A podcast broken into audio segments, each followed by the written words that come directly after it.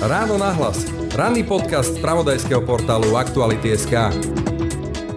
Ukrajinu navštevuje už 7 rokov a napísala odtiaľ množstvo reportáží. Teraz vydala knihu s názvom Ešte sme nezomreli, v ktorej píše o príbehoch ľudí, ktorých sa nejakým spôsobom dotkla vojna. Niektoré udalosti Ukrajinci vyrozprávali už pred pár rokmi a teraz sa kvôli knihe na Ukrajinu vrátila, aby sa pozrela na to, ako ich životný príbeh pokračuje. O čom je kniha Ešte sme nezomreli, čo si z nej ľudia odnesú a hlavne, kto sú jej hlavní hrdinovia. Téma pre autorku knihy a novinárku Aktualit Stanislavu Harkotovú, ktorú teraz vítam vítam v štúdiu. Ahoj, dobré ráno. Ráno nahlas. Ranný podcast z pravodajského portálu Aktuality.sk Akurát v rukách držíš tvoju novú knihu. Ešte sme nezomreli. Aký je to pocit? No, veľmi nezvyčajný, musím povedať, lebo teda ja som vždy tak e, tajne dúfala, že jedného dňa, keď e, už budem veľmi zrelý, e, skúsený novinár, tak niečo reportážne by som napísala, ale že to bude práve v roku 2022, tak to by som teda nepovedala. Kniha sa volá Ešte sme nezomreli. Prečo takýto názov? Ja si pamätám, že už keď mi uh, veterán uh, Sarabun opisoval, keď teda ležal v nemocnici, už potom ako mu amputovali nohu a prichádzali k nemu dobrovoľníci, ktorí tak ako... To, to sú ľudia, ktorí napríklad chodia do nemocníc a tak sa snažia nechcem povedať, že rozveseliť tých vojakov, ale proste, aby tí ľudia e, prišli na iné myšlienky, je to taká súčasť trošku terapie, tak vlastne prišla tam nejaká e, teda žena, ktorá bola z toho nejaká zronená, že, že vidí tých mužov v takomto e, v takomto stave a rozplakala sa a tento Sarabun jej povedal, že prečo plačete, viete, ešte, ešte sme tu, ešte som nezomrel. On to tom síce hovorí v v jednotnom čísle, ale mne sa strašne páčilo to v tom množ, množnom, pretože keď poznáte ukrajinskú hymnu, tak ukrajinská hymna sa volá Ščene v Merla Ukrajine, to znamená ešte nezomrela Ukrajine, ani teda sláva, ani, ani sloboda. A mne sa páčil ten moment toho, že, že jednak je to niečo, čo reálno nevyvstalo z nejakého momentu životného a na druhej strane to súvisí naozaj s tým symbolickým ukrajinským, hej, že ešte, ešte sme tu, ešte sme to nevzdali. Ty v podstate na začiatku knihy píšeš, že si sa teda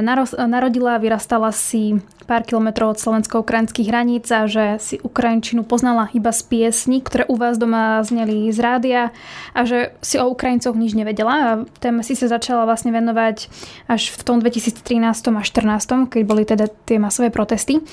Prečo práve tento moment bol taký, že si si povedal, že idem sa venovať práve tej Ukrajine? Pretože ma to, asi poviem, že, že emotívne zasiahlo. Ja si pamätám, že, že som sledovala vtedy vo februári najmä tie priame prenosy z Majdanu, keď sa tam strieľalo a potom keď sa pochovávali Majdanovci a tí demonstranti známi ako Nebesná sotňa a mne bolo hrozne smutno z toho. A pamätám si, že som si strašne vyčítala, že prečo som ja do toho Kieva nešla.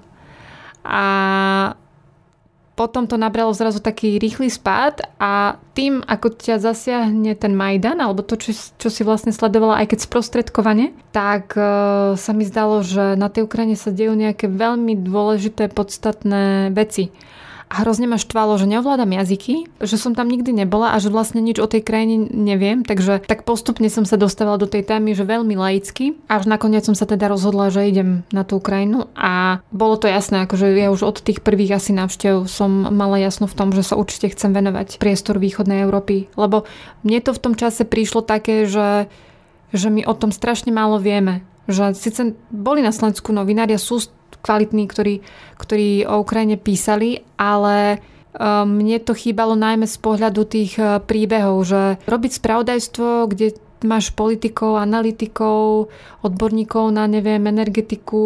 Uh, áno, to je strašne dôležité, aby teda odborní ľudia sa vyjadrovali k týmto veciam, ale zároveň mne ľudský, e, alebo možno z toho, z toho, že ja mám v hlave trošku ako toho reportéra, tak mne chýbal veľmi kontakt s tými obyčajnými ľuďmi a ja som veľmi chcela písať práve o nich, tak som si dala takýto cieľ a postupne som k nemu išla a teraz je tu na stole. Tvoja kniha, áno, z Ukrajiny. Ale ty si vlastne nevedela ten jazyk, ani si nevedela ukrajinsky, ani nie, rusky, nie. keď si teda išla na Ukrajinu a teda nie, relatívne nie. rýchlo si sa to naučila, keďže dnes vidíme tvoju knihu a Predpokladám, že s tými aktérmi príbehov si sa rozprávala ukrajinsky. Tak, tak, ja som, musím si zaklopať na drevo, sa nejakým zázrakom stalo, že ja som sa v priebehu dvoch rokov bola schopná naučiť plynulo po ukrajinsky.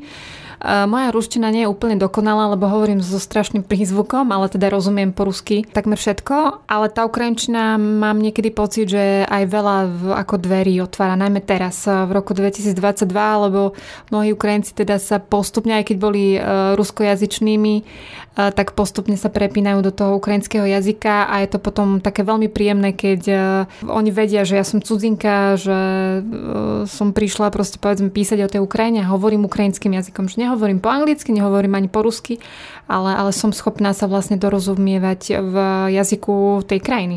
Možno sú preto trošku aj otvorenejší?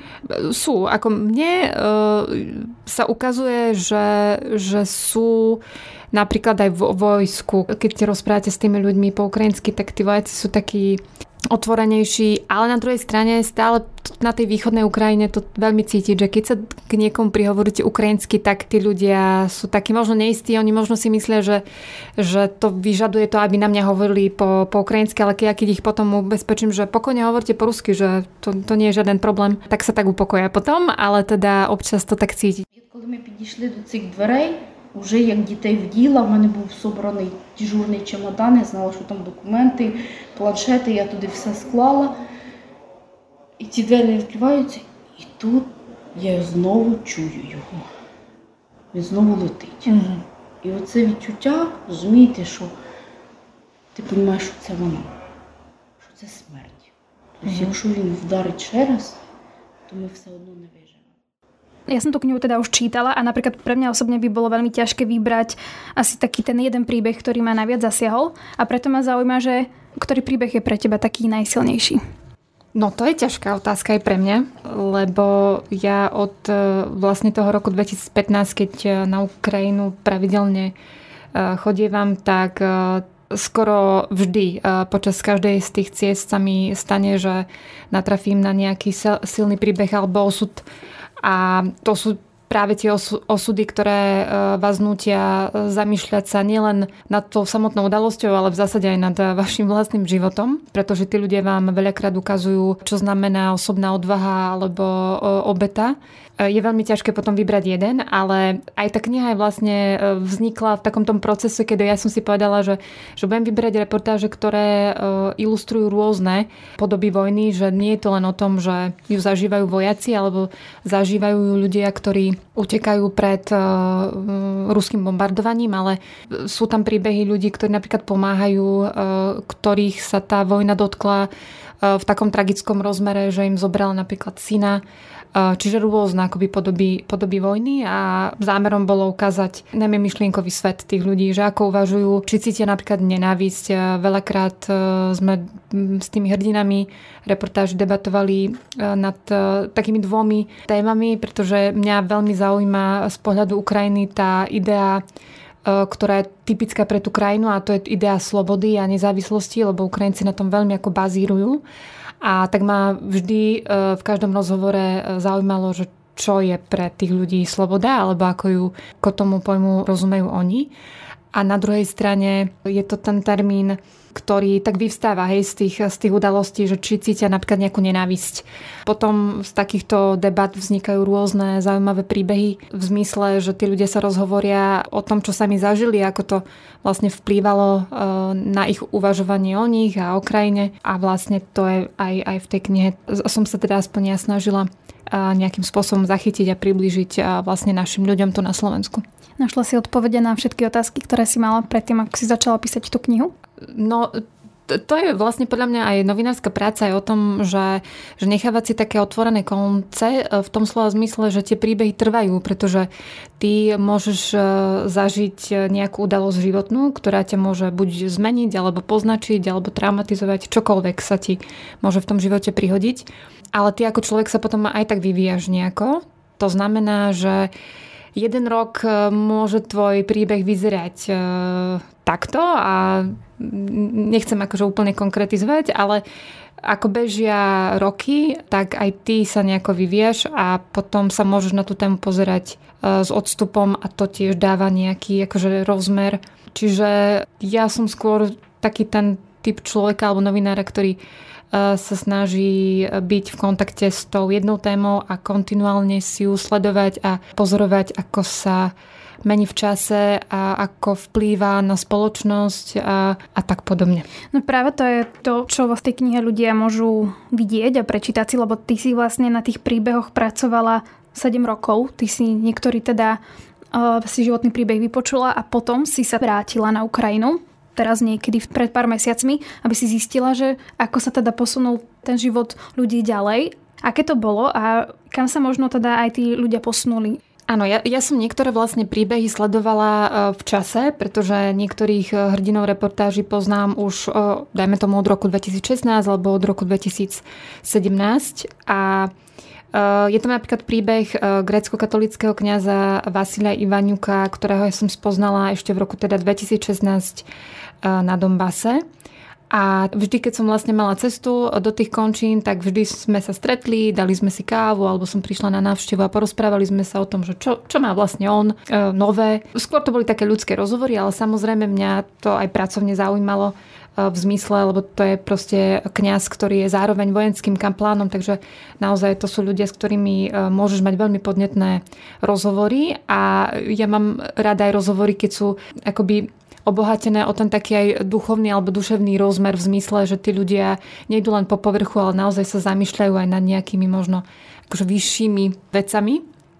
Uh, niekto by povedal, že je to proste psychológia, niekto povie, že áno, že viera a tak ďalej, ale teda mňa, mňa bavia práve tieto typy rozhovorov, keď tie ľudia uh, rozvíjajú tie, tie myšlienky aj nad rámec nejakých bežných e, denných e, úvah, v ktorých vlastne žijeme svoje bežné životy.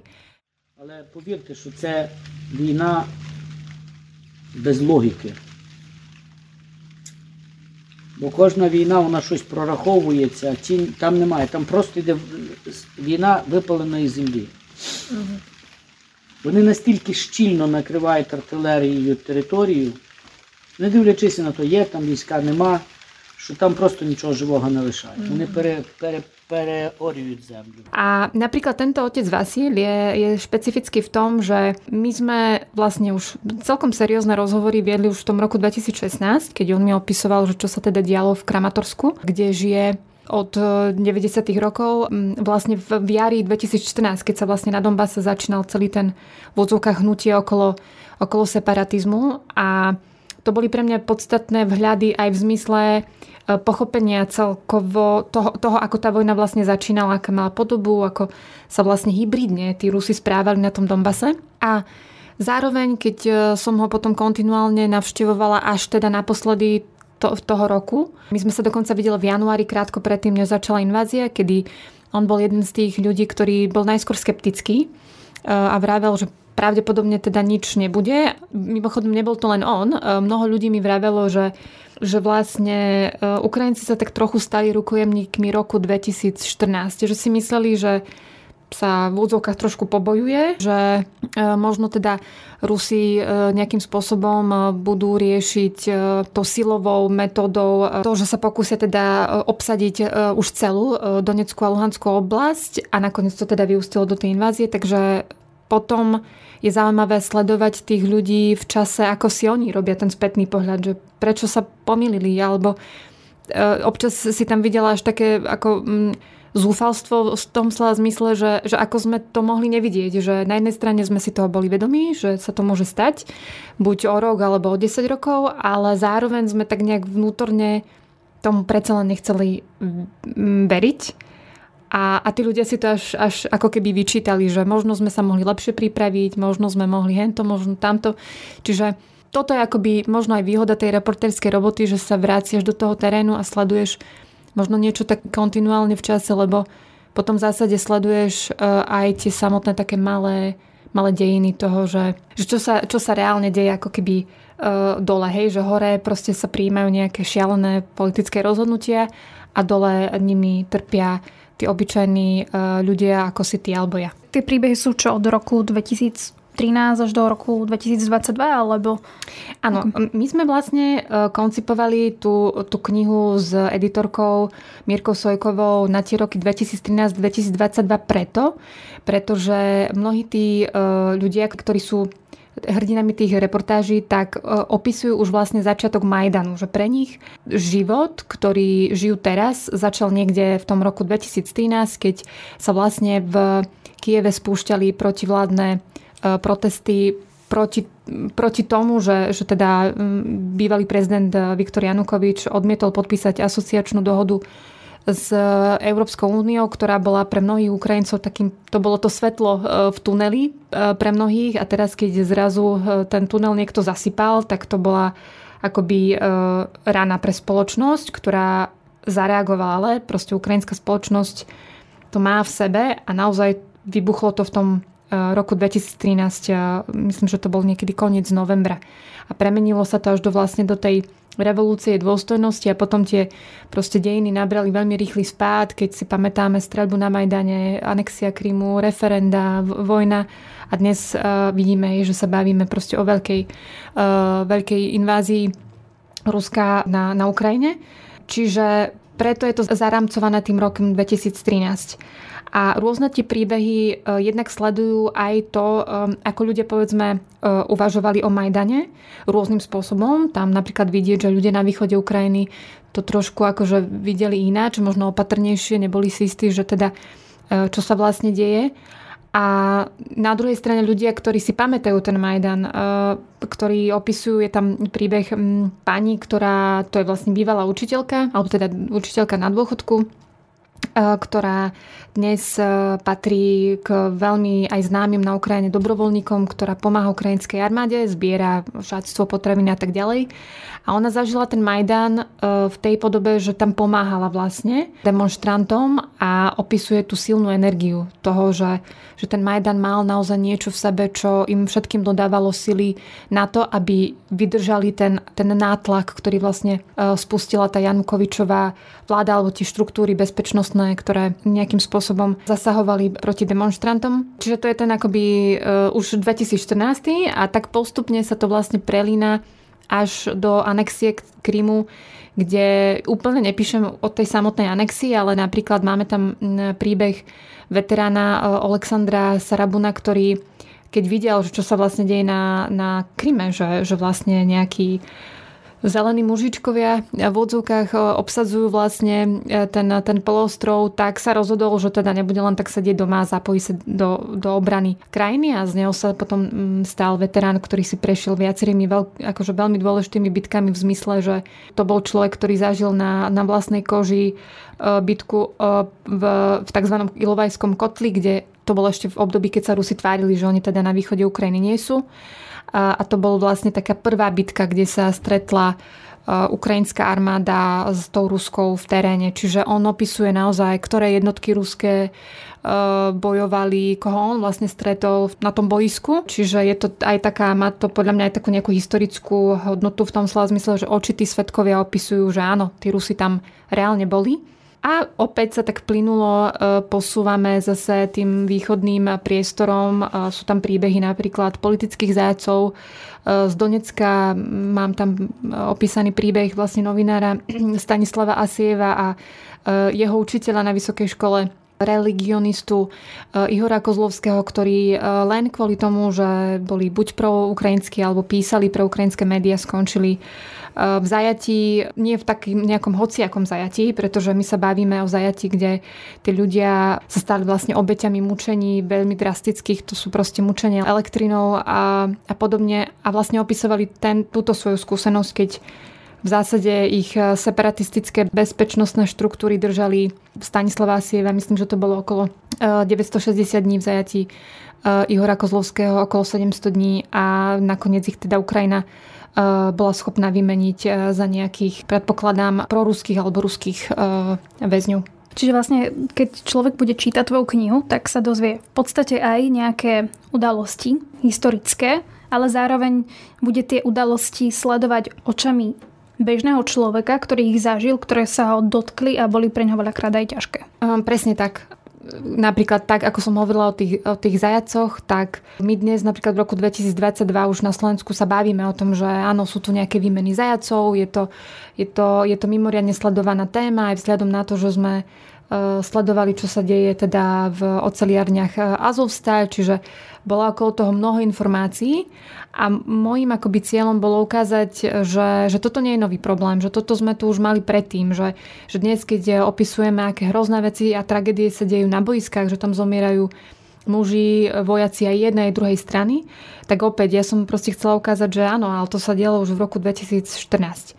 Ale samozrejme dotkla som sa aj tej novej podoby vlastne vojny, keď je tá vojna naozaj už surová, drastická, veď pomaly to vidíme každý, e, každý deň. E, tak sú tam napríklad príbehy e, ľudí, ktorí zažili okupáciu v Buči, alebo mám tam vlastne hrdinku, ktorá zažila s niekoľkomesačným dieťaťom to, ako sa vlastne ukrývali pod Azovstalom, ako ich potom vlastne z tej Azovstali evakuovali, evakuovali ich cez filtračný tábor, takže ako čitateľ sa bude môcť dozvedieť aj to, ako sa vlastne pristupovalo k tým proukrajinským ľuďom e, vo filtračných táboroch. Pre mňa je dôležité nechať tých ľudí, nech vlastne úplne otvorene vypovedajú tie svoje názory a bez toho, aby som to ja nejakým spôsobom hodnotila. А потім розстріляли ще одну жінку, там вона на цьому на старому цвинтарі, да, да, да, біля під'їзду. Вони йшли, а жінка цей їсти готувала біля під'їзду. А вона прибиральниця на вулиці там казали, що прибирає таке от. Ну, працювала. І варила їсти. І вони почали, вона їх побачила, як вони йшли там, скільки. Не знаю, там три чоловіка їх, по-моєму. От вона їх злякалася. І у під'їзд. І за, за, за собою двері закриває. І вони її через двері розстріляли. Ну, жінка, ну ти ж бачиш, ну що ти робиш? А вони їй кричали стій, стій. Ну, стой по-русски. Ako sa ti vlastne podarilo dostať k tým ľuďom a mať toľko kontaktov? Ako si vedela, ako máš s nimi vôbec komunikovať? Lebo to sú tak citlivé veci, o ktorých teda ľudia bežne hovoriť nechcú. No, e, ja to nazývam, že niekedy je to aj také profesionálne šťastie, že vy v tom teréne narazíte na niekoho, s kým sa vám aj dobre spolupracuje. V tom slova zmysle, že to sú ľudia, ktorí sú veľmi otvorení tomu, aby rozprávali o tom, čo, čo zažili. Ale e, čo sa mne potvrdzuje je, že známy mojich známych. To znamená, že ja tým, že už teda nejaký ten čas som písala o tej Ukrajine a spoznala som aj e, teda viac ľudí, tak e, mne sa potom stávalo, že napríklad pri veteránoch. Ja som spoznala skupinu veteránov, ktorí sa liečili u nás na Slovensku a zostala som s niektorými z nich e, v kontakte a potom, keď napríklad na Slovensko prišiel v roku 2000, myslím, že to bol v 18. Saša Sarabun, v Ukrajine to bol pomerne známy veterán, ktorý teda prešiel tým Ilovajskom, e, tak e, mne na ňo vlastne dali tip tí veteráni, že, že prosím vás, na Slovensku bude tento náš kamarát, on má, on má úžasný, že veľmi zaujímavý životný príbeh z toho Ilovajska, že, že ak budete mať možnosť, spojte sa s ním, povedzte, že e, vás posiela ten a ten a, a proste Saša sa s vami porozpráva. A tak to aj bolo, že ten e, Saša Sarabun, prezývaný Vinica, e, bol vlastne ochotnejší sa so mnou rozprávať, pretože už tam bola nejaká taká, že dal odporúčanie tento a, a, a tak. Čiže to bol ako jeden moment. Druhý moment, doteraz si živo pamätám, my sme, ja som sa spoznala vlastne s Juliou Vočer, opäť e, je to jedna z hrdiniek reportáže, ktorá, ktorá sa volá, že matka ukrajinských vojakov, pretože táto e, pani Vočer je naozaj taká akože matka e, ukrajinských vojakov, to, to nie je len akože názov nejakej kapitoly, ale, ale zároveň je to naozaj aj, aj taký symbolický, ako symbolické pomenovanie pre, pre túto ženu. Tak my sme spolu sedeli, to si pamätám, v mestečku úplne že na frontovej línii Niečo sme sa rozprávali, ona vlastne spomínala na rôznych tých e, chlapcov z frontu, ktorých poznala, ale ktorí, dajme tomu, už e, boli, boli zabití e, v boji. A zrazu z nej vyletelo nejaké meno. A lenže ja som to meno poznala, pretože ja som pol roka predtým písala o rodine vojaka, ktorý sa takto volal a spýtala som sa, že či náhodou tento vojak nebol z také a také dediny na, na Zakarpati a že či náhodou tá rodina nemala meč u seba, akože takú spomienku na toho, na toho vojaka. Ona z nej tak vyletelo, ale Veď ja som tam ten meč, priniesla. A, a to už potom, keď zrazu aj tí ľudia vidia, že, že aha, že niečo nás spája, tak sa lepšie sa vám s nimi spolupracuje, aj viac sa vám otvoria, že, že zrazu aj oni pochopia, že že aj u vás je taký úprimný záujem spoznať, uh, spoznať ich a, a nehľadáte možno len nejaké prvoplánové senzácie, ale že že naozaj ste v tej svojej téme už predsa len niekde hlbšie. Občas mám pocit, že, mm, že ten život mi prináša do cesty ľudí, ktorí sa navzájom poznajú a že ja som naozaj len taký opisovač toho, že, že čo sa im deje a, a ako sa, sa vyvíjajú tie ich životy. Počúvate podcast Ráno na hlas tam rozprávaš príbeh, už si ju aj spomenula, učiteľky na dôchodku Julii Vočer a teda matke ukrajinských vojakov, ktorá pomáhala ako dobrovoľnička. No a ty tam vlastne v tej knihe spomínaš, že ty si s ňou strávila pár dní v zákopoch, že ste na, na tom fronte prespávali v tých rozbitých budovách, ako, ako bolo kino či múzeum. A teda ty si vlastne mohla na vlastnej koži zažiť, čo je napríklad jej bežná realita. Aké to bolo? Presne tak. Pre mňa to bolo veľmi uh, podnetné aj uh, v tom slova zmysle, že ty vidíš tú realitu na vlastné oči, že môžeš si čítať čokoľvek proste o tých Ukrajincoch kdekoľvek, ale jednoducho, keď ich máš nejako zažitých, tak už uh, ťa nikto neopije rožkom a nepresvedčí, že, že veci sú trošku inač, pretože už, už keď sú tie profesionálne vzťahy takto nastavené, že tí ľudia ti na, ti naozaj dovolia, aby si bola dosť blízko a vlastne cestovala hej, tou frontovou líniou spolu s nimi, tak e, tam veľa vecí, dajme tomu, že ty opíšeš e, v tej reportáži, pretože sa sústreduješ na toho človeka, ktorého opisuješ. Ale pre mňa je vždy vzácne, že tam sa odohrá strašne veľa aj off record, hej, keď to tak mám nazvať rozhovorov, kedy ty proste mm, si svetkom rôznych udalostí alebo počuješ rôzne rozhovory nie všetko sa samozrejme dá overiť, ale, ale teda pomáha ti to ako novinárovi rozumieť, že, že čo sa deje, lebo sa dozvieš aj nad rámec uh, niektorých vecí. Čiže vieš vlastne možno opísať aj ako to vyzerá aj na tom fronte. Ja som na fronte pobývala aj teda nie len keď som písala reportáž o Julii Vočer, ale ja som sa na tú frontovú líniu vracala kontinuálne v zásade od od toho 2016-2017 roku, pretože ma to tak nejak zaujímalo, že ako vlastne vyzerajú tie rôzne pozície, akí ľudia na nich slúžia, čiže akože veľa rozhovorov s vojakmi rôznymi mám za sebou, ale nie, nie všetky sú opísané v tej, v tej knihe, to, to sú veci, ktoré, o ktorých som ja už písala napríklad aj pre, pre aktuality. Ale teda napríklad z tejto novej fázy tú skúsenosť, že by som išla priamo, priamo niekde do zákopov, tu nemám. Aj vzhľadom na to, že tá situácia je o mnoho nebezpečnejšia, o mnoho. Aj keď som sa o tom napríklad rozprávala s ukrajinskými vojakmi, tak mi povedali, že je to tak nebezpečné, že, že mi to vlastne ani neodporúčajú, aby som sa trieskala niekde dopredu, lebo to, mňa občas fascinuje, keď sa tak rozprávame aj s mojimi kolegami, profesionálmi, ktorí chodia na tú frontovú líniu, že že sa tam snažia napríklad dostať ľudia, ktorí sú neskúsení a ktorí povedzme, nie, nie to, že ešte neboli nikdy na Ukrajine, ale nemajú vôbec skúsenosť akože e, s takýmto prostredím, tak mne to príde, že úplne zbytočne riskujú a je to super nebezpečné keď poznáte to prostredie, ja si napríklad rada dám poradiť od niekoho, kto, kto sa v ňom vyzná a keď už e, robiť napríklad rozhovory e, s vojakmi, tak radšej niekde v bezpečnej vzdialenosti od priestoru, kde, kde v zásade, no nazvem to tak, že pracujú, ale teda akože kde vykonávajú tú svoju službu. Píše, že o príbehu veterána, ktorý sa keď poviem po slovensky volá Vinica.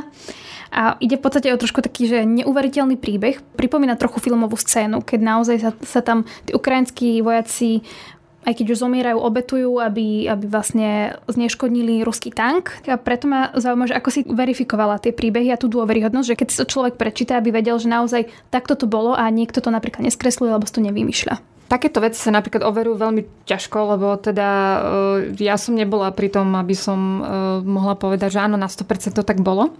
Ale ja vychádzam jednak e, z nejakých profesionálnych už skúseností, kedy už trošku vieš, ako to vyzerá, keď ti človek opisuje udalosti, ktoré reálne zažil. Pretože ono za tým je aj taká psychológia, že že ty na tom človeku reálne vidíš, že on sa prenesie do tej doby a viete opisovať, že správa priletelo, zľava sa niečo stalo, farba, bundy. Proste ľudia, ktorí zažijú podľa mňa nejaké takéto aj extrémne situácie, si veľmi dlho akože pamätajú aj nejaké také detaily. A potom to v tom rozhovore veľmi cítiť, že oni vedia veľmi do detailu opisovať niektoré, niektoré veci. To je ako keby jedna vec.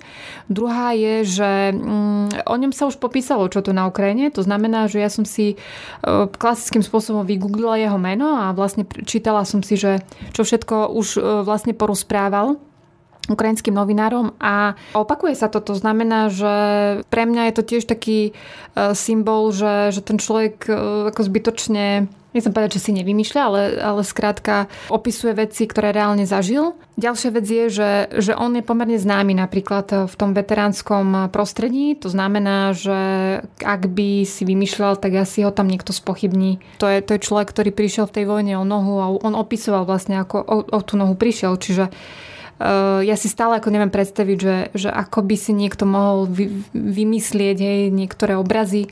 Akože všetko je možné, uh, ale opäť uh, už dávam na nejakú svoju asi profesionálnu zručnosť, aj nazvime to intuíciu. Zároveň veľmi dobrú prácu odviedli ukrajinskí novinári, ktorí veľa vecí akože verifikovali. Oni, ukrajinskí novinári, novinári boli schopní nájsť um, tie bojové vozidla pechoty, ktoré strieľali po tých konkrétnych ľuďoch. Čiže uh, Veľa roboty je už v zásade urobených. Pre teba ako novinára je dôležité len to nejakým spôsobom nájsť a, a vlastne urobiť z toho nejaký záver. Počúvate podcast Ráno na hlas. Ja by som sa teraz možno dotkla uh, veci, ktoré v tej knihe sú buď viackrát spomenuté, a taká tá prvá vec bola, že sa tam veľakrát objavili také tie hrdinské príbehy, kedy sa buď niekto obetoval, ako napríklad príbeh obyčajného pána, ktorý sa postaví pred tank alebo tam proste boli naozaj mladí uh, Ukrajinci, ktorí sa rozhodli ísť na front dobrovoľne a radšej možno zomreli, ako keby mali ísť do zajatia. Alebo tam bol jeden veľmi zaujímavý príbeh jednej ženy, ktorá si vlastne dodnes vyčíta to, že sa pri tom, ako odchádzali alebo boli evakuovaní z bombardovaného mesta, nepostavila Rusom a nepovedala im, čo si o nich myslí. Že ako keby si to trošku vyčítala, že nemala tú odvahu. A to je vlastne asi niečo, čo sa tam veľakrát vys- objavuje a možno, že človek bude premyšľať nad tým, že odkiaľ sa berie taká tá, tá odvaha Ukrajincov, alebo niekedy keby až dokonca, že to ignorovanie nejakého podu seba záchovy. Ty máš na to odpoveď? Mám na to takú odpoveď, že že my to máme v sebe nejak prirodzene ako ľudia a ide len o to, v akých životných situáciách sa ocitneš. A vojna je extrémna situácia a samozrejme nikto z nás nevie, ako by sa zachoval, keby sme naozaj tu, ja neviem, začala by sa bombardovať Bratislava alebo Košice. Uh, tak vždy máš uh, ľudí, ktorí uh, si zbalia rýchlo veci a odídu. Ľudia, ktorí zamrznú, sú paralizovaní, nevedia čo so sebou, opustia sa. A potom sú ľudia, ktorí sú presne takíto, ktorí mm, v sebe objavia nevyčerpateľné síly, aj keď samozrejme tie síly sú vyčerpateľné, ale teda objavia v sebe niečo, že keď sa bavíme o tej odvahe, tak vlastne oni ju nájdu vy, vynútené. Ne, neviem, ako to ináč povedať. Skrátka, keď žiješ bežný, pokojný, mm, bezpečný život, tak nie si úplne konfrontovaná s, s takými vecami, ktoré v tebe nejakým spôsobom majú vyvolať hej, to, že máš nejako zareagovať, aj keď samozrejme aj bežný život to tebe vyžaduje, lebo hoci čo sa môže stať aj ja neviem, stane sa napríklad nejaká nehoda, ktorej si svetkom a tak sú ľudia, ktorí sa boja ísť pomôcť, ale sú ľudia, ktorí prví pribehnú k tomu miestu a podávajú prvú pomoc. Čiže ja si myslím, že to sú vlastnosti, ktoré každý nejakým spôsobom máme v sebe. Ide len o to, do akej miery to v bežných životoch zúšľachťujeme a potom, ak by náhodou nastala nejaká extrémna situácia, tak sa to aj nejakým vodzokách extrémnym e, spôsobom prejaví. Napríklad tak, že niekto je super odvážny a postaví sa hej pred tank a niekto naopak e, to v sebe neobjaví. Ale to je tiež e, asi, asi nemôžeme nejakým spôsobom zatracovať tých ľudí, lebo je to tiež akože podľa mňa povahová črta e, človeka, ale mne ako novinárovi pochopiteľne, pre mňa sú zaujímaví tí ľudia, ktorí majú v sebe ten impuls, že sa neboja, alebo že jednoducho nejakým spôsobom riskujú. E, a mnohí títo, ja si dokonca trúfnem povedať, že mnohí títo ľudia veľa vecí robili až na takej možno podvedomej alebo nevedomej báze, možno veriac, že to nejak dobre dopadne a neuvedomujúci v tej situácii, že, že to bolo sakramensky nebezpečné. Je tam príbeh o Vsevolodovi Stebľukovi, ktorý išiel za ruským veliteľom e, s malou dušičkou tam ako hral, hej, že, že on je z Červeného kríža, ale pritom ruský veliteľ vedel, že, kto, že to je vlastne ukrajinský e, ako vojak alebo teda zdravotník.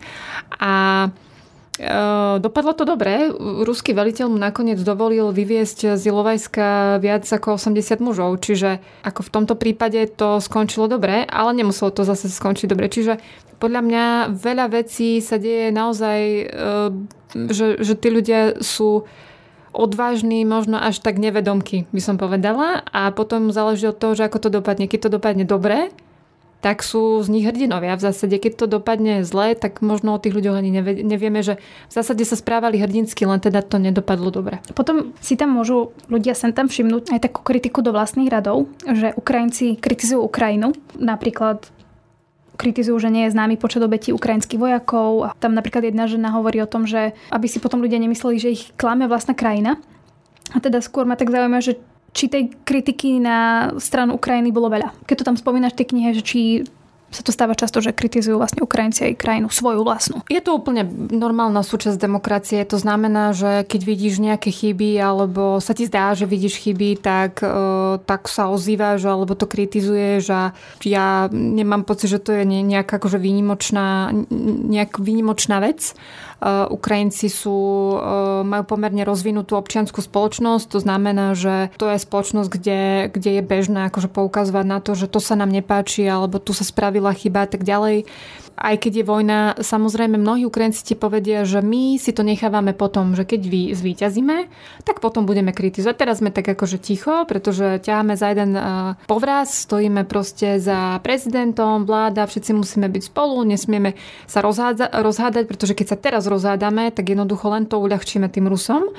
Ale keď bude teda po vojne a Ukrajina teda uh, zvíťazí, lebo teda na Ukrajine presvedčení, že, že teda víťazia, tak uh, potom budeme kritizovať. Čiže ja si nemyslím, že to je nejaký akože ojedinelý jav. To, to sú ľudia, ktorí na rozdiel od toho, čo sa deje napríklad v Rusku, kde pomaly nemôžete vo verejných eh, masových prostriedkoch povedať ani slovo vojna, eh, tak eh, na Ukrajine stále akože funguje sloboda slova a tí ľudia nemajú žiaden akože nejaké obavy, že keby náhodou niekde niečo povedali, tak teraz neviem, čo sa stane. Posledná otázka, aké sú teda tvoje ďalšie plány a či napríklad plánuješ napísať ďalšiu knihu z Ukrajiny a nazbierať ďalšie nové príbehy? O, tak, to je taká, že veľmi zaujímavá teraz situácia v živote mojom, lebo ja pripravujem ďalšiu knihu, teda, ktorá mala pôvodne výjsť e, teraz e, na jeseň, ale vzhľadom na tie udalosti zo februára sme ju posunuli a pripravujem knihu o ukrajinsko-slovenskej alebo slovensko-ukrajinskej hranici. Tiež by to malo byť vlastne príbehy ľudí, ktorí na nej žijú s tým, že tá kniha by mala približovať, o čom je ten región, koľko toho máme spoločného, čo sú tie rozdiely. A v budúcom roku určite podobne ako v tomto chcem na Ukrajine stráviť oveľa viac času a uvidíme, teda ako sa budú aj vyvíjať e, celé tie dejiny proste východnej e, Európy, ktoré teraz e, máme možnosť vidieť na vlastné oči. Ďakujem pekne toľko novinárka a najnovšie aj autorka knihy Ešte sme nezomreli Stanislava Harkotová. Ďakujem a príjemný deň. Všetky podcasty z pravodajského portálu Aktuality.sk nájdete na Spotify a v ďalších podcastových aplikáciách.